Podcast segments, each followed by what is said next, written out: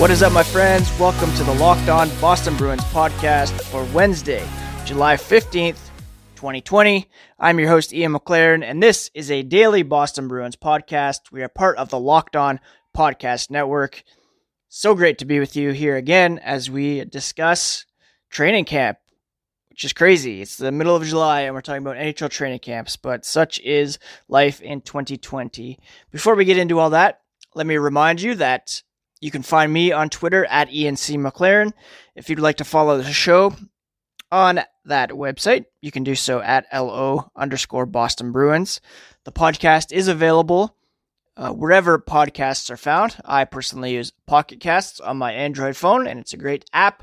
But you might use uh, Apple Podcasts or Spotify or Stitcher or Google, even. Wherever you get your podcasts, you can smash that subscribe button. Each new episode will be automatically uploaded to your feed for you to download, enjoy, and please rate and review as well. That would be very much appreciated. Forgive me if you hear any noise in the background. My children are playing Minecraft or Roblox or something like that at the moment while I uh, enjoy this rocking chair that uh, we used to rock them on before bed and is now the unofficial podcast chair. So, Tuesday was day two of training camp. Begin the podcast by breaking that down, some news and notes from the black and gold, and uh, also answer some mailbag questions later on and take a look at some news and notes from around the NHL as uh, I am wont to do on a daily basis, and uh, maybe some pop culture stuff as well, show recommendations, uh, music, movies, books. Uh, that's generally the breakdown of the show uh, for those of you who are listening for the first time. And, and if you are, welcome. Thank you for uh, joining the Locked On Boston Bruins community. So, the big news at camp on Tuesday was uh, the absence, once again, of two important Czechs on the team, namely David Pastrnak and Ondrej Kase. It sounds like they are nearing a return to the full group, but according to Bruce Cassidy, um, a number of players will be given the day off on Wednesday for maintenance, so they might not join until Thursday. But uh, he said some of this has to do with the timing of testing and returning from Europe. It's not necessarily an injury or a positive test in a lot of these cases, and he's anticipating that they will skate today on Tuesday uh, maybe just to get up to speed before joining the, the full group on Thursday. We're going to give a lot of guys that have been skating a lot of maintenance days, so we'll have more of a full group on Thursday. I would anticipate more players will be joining that group, so look out for a full cast of characters on Thursday at camp. Um, as to what missing the first couple days of camp will mean for both Pastrnak and Kase, Cassidy doesn't believe it will be uh, that big of a deal, but you know, if for whatever reason it does drag on, then obviously that will be problematic, specifically maybe for Kase, who um, didn't have much in the way of time with his new team prior to the break. Cassidy said, I think missing them early, if you've been doing some off ice work or skating wherever you've been, you can catch up. If you were to miss a full week, uh, when return to play practices are only going to be two weeks to begin with, now we're talking about half the time it will affect you. Some guys can certainly make up the ground quicker than others. That's just the way some guys are wired. Once we get to Toronto, which the Bruins are expected to arrive there on the 26th of July, and if you start missing time then, it becomes more paramount because now it's the details of the team getting ready. So as it stands, you know, they've missed a good chunk of camp since it's so short, uh, but hopefully they can get on the ice here on Wednesday as part of a smaller group, and then with the entire roster um, on Thursday. Now, I mentioned yesterday that Anders Bjork really impressed Bruce Cassidy on the first day of camp, and with Pastrnak being absent, he was given the perfection line bump, skating alongside Brad Marchand and Patrice Bergeron during uh, practice. Uh, once there is a full complement of players, there certainly will be some competition for spots in the lineup, particularly in the bottom six. Uh, it's it really does look like um, you know the first line will be what it is. DeBrusk and Krejci uh, have been reunited, and um, so it'll be Coyle at third line center, and then his wingers. Who knows at this point? But uh, Cassidy said we like Anders in the lineup. We like him as a person. We like him as a player, but we're to play our best guys however they fit in the lineup. He's certainly in the mix, but is he automatic? No. For him, this return to play, these practice sessions are more important than some of the other guys because you don't have a lot of games to prove yourself. There's something we'll be looking for him and a handful of other guys. Those other guys, uh, he didn't come out and say it explicitly, but you'd think Karson Kuhlman's in that group of other guys they're looking at. Uh, Nick Ritchie, where does he fit in? Sean Kuraly, is he a third line guy or will they bump him back down to the fourth line? And then, you know, um, Kase, hopefully he'll be able to get up to speed on the second line. And uh, then you have other guys like Paul Carey, Jack Studnicka, Zach Senyshyn, who are certainly on the outside looking in, but um, could crack the lineup per se if um, if something is needed from them. Of Krejci and DeBrusk, Cassidy says sometimes absence makes the heart go fonder. Maybe they'll reconnect after a little time away. They've had good chemistry in the past. We all know that they were separated prior to the break as DeBrusk was bumped down to the third line uh, and even given a night off or two prior to the break. Cassidy has really credited the leadership group of Bergeron, Chara, Krejci, Marchand, and Krug. Uh, certainly, Tuukka Rask is in there as well, but uh, goalies are a different animal and aren't quite in, uh, you know, that daily conversations uh, of how things are going with the skaters. Uh, those guys uh, spent a lot of time talking together on the ice, and um, it's because of them that Bruce Cassidy has so much confidence in this group to pull things together quickly and uh, really make good on the promise of uh, a championship.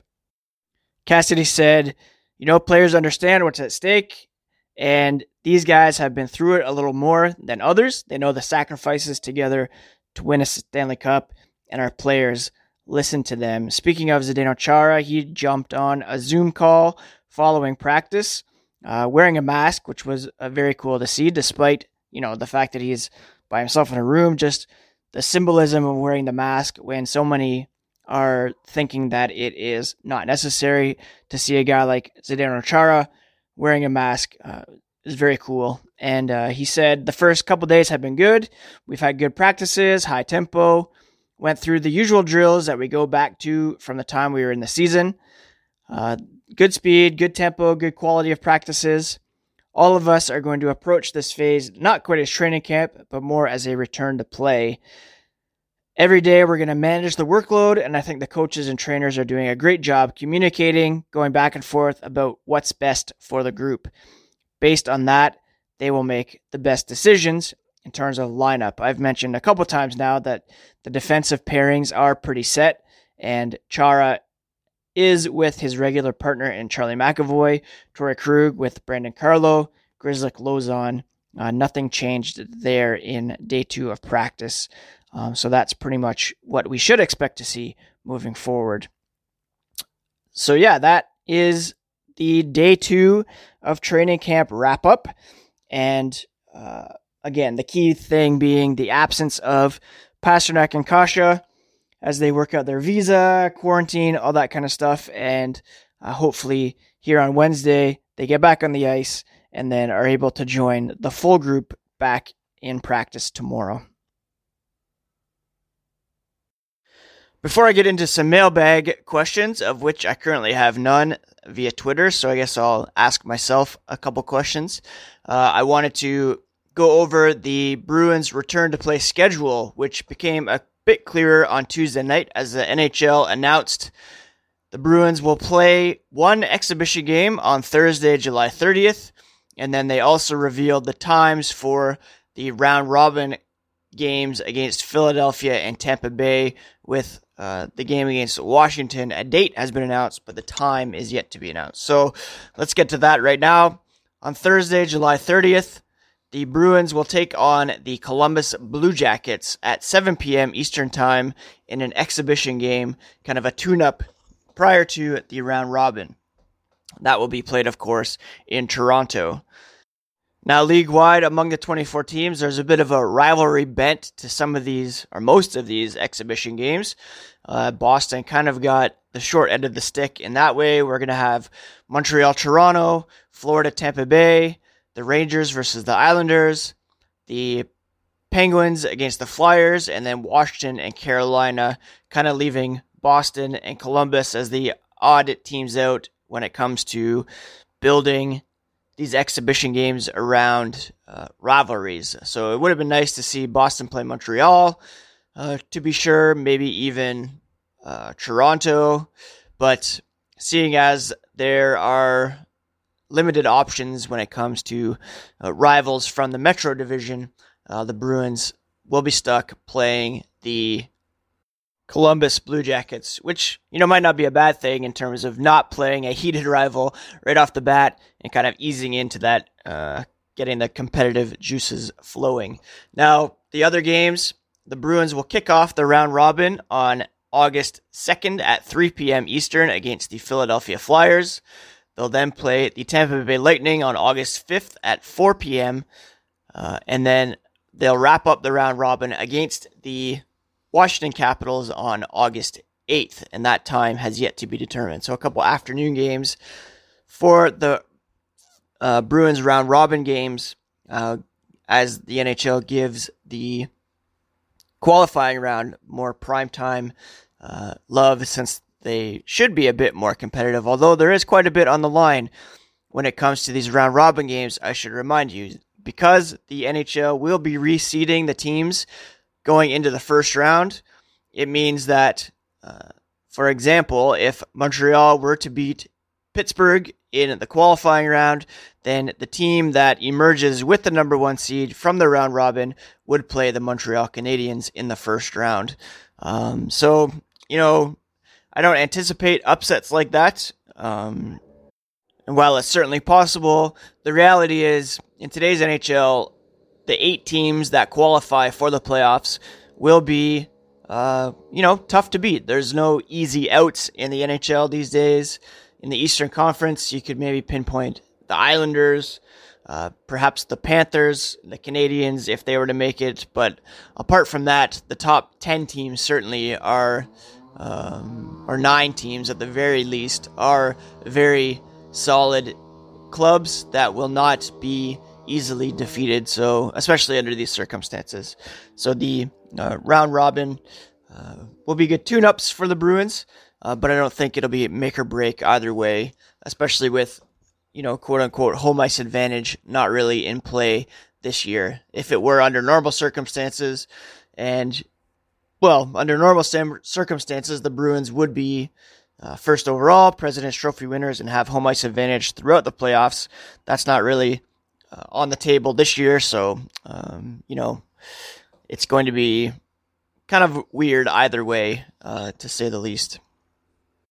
Having said all that, the Bruins were the top team in the NHL this season for a reason, and I think all things being equal, they'd like to maintain that position as the top team going into the postseason. I don't think they will take these games lightly by any stretch of the imagination, although we will almost certainly see some lineup shuffling as Bruce Cassidy tries to find um, his best lineup heading into the playoffs when the games will matter most, as well as, uh, you know, giving some guys some rest for those more meaningful games. Not that they need the rest at this point after, you know, months off, but uh, there's such a thing as doing too much too soon and uh, still want to ease the guys into that um, competitive nature of the playoffs in order to a avoid injuries and uh, just not burn them out early on. Now, in terms of a mailbag this week, I remember that I got a question early on in the pandemic from Michelle Thorla, who lives in Oregon. Uh, she emailed me at lockedonbostonbruins at gmail.com, and I don't think I ever got around to answering her question, so I'll get to that here today. She wrote, Hi, Ian. I appreciate your daily podcast. I especially love the guest appearances of your kids. And uh, if you've been listening through the quarantine, you probably have heard them in the background quite a bit since they've been off school now for quite some time, and, and we're not really sure when they're going to go back. But uh, she asks, or she goes on and says, Anyway, I'm a relatively new hockey fan, so forgive me if this is a newbie question, because it's totally a newbie question. You know what, Michelle? There are no newbie questions. All questions are welcome here on the Locked On Boston Bruins podcast. And uh, I especially actually really love answering questions from relatively new fans. And I don't think uh, there's any room for hockey or sports for kind of that old fan snobbery. All people are welcome to um, enjoy the game, no matter what, um, you know, how long you've been a fan. It's it's it's totally fine. So she wrote, uh, "Did I see Brad Marchand with an A on his sweater for a few games and then it disappeared, or did I dream that? I've been wondering about how they choose captains and alternate captains. Are they just appointed by the coaches, or does the whole team have a say?" That's actually a fantastic question, and it's uh, you know kind of both. Um, captains are usually veteran players though on occasion some younger players are chosen. We've had uh, some very young players in recent years who have been named captain. Uh, I think of Connor McDavid, Gabriel Landeskog, Sidney Crosby. All three of them were named captains of their respective teams before they had even turned uh, 20 years old. Um, captains are usually selected by the coach However, in some instances, teams do hold votes among the players to choose a team captain. Uh, it's usually, you know, franchise players, current or emerging stars, and um, it's not mandatory by any means, obviously, but a lot of current captains have served as alternate captains in the past. So again, generally it's the coach and the, his staff who make that choice. Sometimes there's a vote among the players, uh, but usually it's pretty apparent who the captain should be based on, um, you know, who the face of the franchise is at the moment, or a superstar player, or, you know, someone who is a clear leader in the locker room and off the ice such as the case with our Boston Bruins, as Zdeno Chara has been captain for uh, quite some time now. In terms of alternate captains, they wear the letter A on their jerseys, and uh, up to two alternate captains can be chosen, uh, or teams can appoint three alternate captains and have no official captain. That's happened uh, quite a bit in the past. I think of uh, the Carolina Hurricanes recently. Uh, the Toronto Maple Leafs had no captain for, for a few years after Dion Phaneuf left. Um, a team commonly has three alternate captains when the team has not selected a captain, or when the serving captain is injured and misses a game. And that might be when you would have seen Brad Marchand wearing the A. Right now, the Bruins captain is, of course, Zdeno Chara. The alternates are Patrice Bergeron, and David Krejci. Now, that leadership group also consists of Marchand, Torey Krug. So, if one of those three guys is injured, then um, that an A could be given to Marchand, Krug, uh, for example. Or if Chara misses a game, then three players could wear the A um, in that particular game. Now, we all know the kind of symbolism that the C and the A carries in terms of leadership, but with regards to specific roles, the only player allowed to speak with referees about rule interpretations is the captain, or if the captain is not on the ice, then an alternate captain. So if there is something that comes up within the course of play that warrants some discussion, then only the captain or the alternates can approach the referees to speak to them about that. So uh, thanks for the question, Michelle. And sorry it took me so long to answer. If you guys want to email me, you can do so at lockedonbostonbruins at gmail.com. Let's finish off with some news and notes around the NHL. And the finalists for awards have begun to be named. Yesterday, it was the Ted Lindsay Award, which is presented annually to the NHL's most outstanding player as voted by the NHL Players Association members. So it's kind of a uh, award that is voted on by a player's peers. The finalists are Edmonton Oilers forward Leon Draisaitl, Colorado Avalanche center Nathan MacKinnon, and New York Rangers winger Artemi Panarin. This is typically a precursor to the Hart Trophy nominees uh, for league MVP, uh, which means uh, you know, David Pastrnak, who co led the NHL in goals with 48, probably not going to be in the running for these major trophies, although uh, it could be certainly argued that he should be in the conversation. So those are three players finalists for the Ted Lindsay Award. Oh, hey, and one more question just trickled in from Ryan Turner at disc underscore jockey 10 who asks, based on early reviews in training camp, do you think Bjork gets back up on the roster? Third line, maybe Ritchie Coyle Bjork or DeBrusk Coyle Bjork? Uh, great question, Ryan. And yeah, Anders Bjork has certainly been uh, garnering positive attention over the first couple days of training camp. That is, of course, within the context of David Pastrnak and Ondrej Kase missing. So, um, all these roster decisions, of course, are contingent on those two guys returning, which it looks like they're going to be skating here on Wednesday and uh, fitting back into the lineup seamlessly as we all expect. So that really leaves only a few roster spots open for players like uh, Bjork, Karson Kuhlman, uh, Nick Ritchie, um, guys like that. So yeah, it's going to be really interesting. There's been a lot of talk so far about how DeBrusk and Krejci are being given a chance to reconnect and develop that chemistry together. And there's been a lot of talk about um, whether or not Ondrej Kase can fit up on that second line as well. So I think the top six is pretty well penciled in. You have Charlie Coyle as a third line center. Anders Bjork was a staple in the lineup for most of the season, and I think he really does deserve a chance to get back in there. The Bruins will have a lot of options as long as all the forwards remain healthy, and you know I really think he could be a good fit on that third line alongside Charlie Coyle. He has the ability to play either the left or the right side, and um, I think he should get a look on that third line where he had been all season, just in terms of reestablishing that familiarity with your line mates quickly. They don't have too much time to experiment and mess around. And so, um, for the sake of chemistry and based on how he has played so far in training camp or skated at least, um, I think he will get a look there on the third line alongside uh, Charlie Coyle. That's it for today's episode of the Locked On Boston Bruins podcast. Thank you so much for tuning in.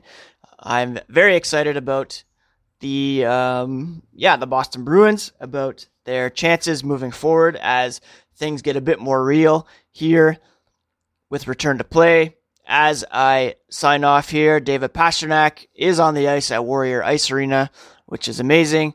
Andre Kase soon to follow. Um, so the full complement of players is now at at camp. And man, I just love this team so much and really hope that they do have a, a legitimate opportunity to win the Stanley Cup this year. Again, with COVID 19 still going on, that takes a lot of commitment league wide to maintain the restrictions placed upon the players to uh, practice good social distancing and not, you know, go out to restaurants and bars and all that kind of stuff uh, to really take this seriously and get games going. Uh, I'm really excited to see what this team can do in a return to play format. So, yeah, I hope you're all doing well. Thank you again for listening. Please now go listen to the Locked On NHL podcast for some great hockey content over there. And we will talk to you again tomorrow. Take care, friends.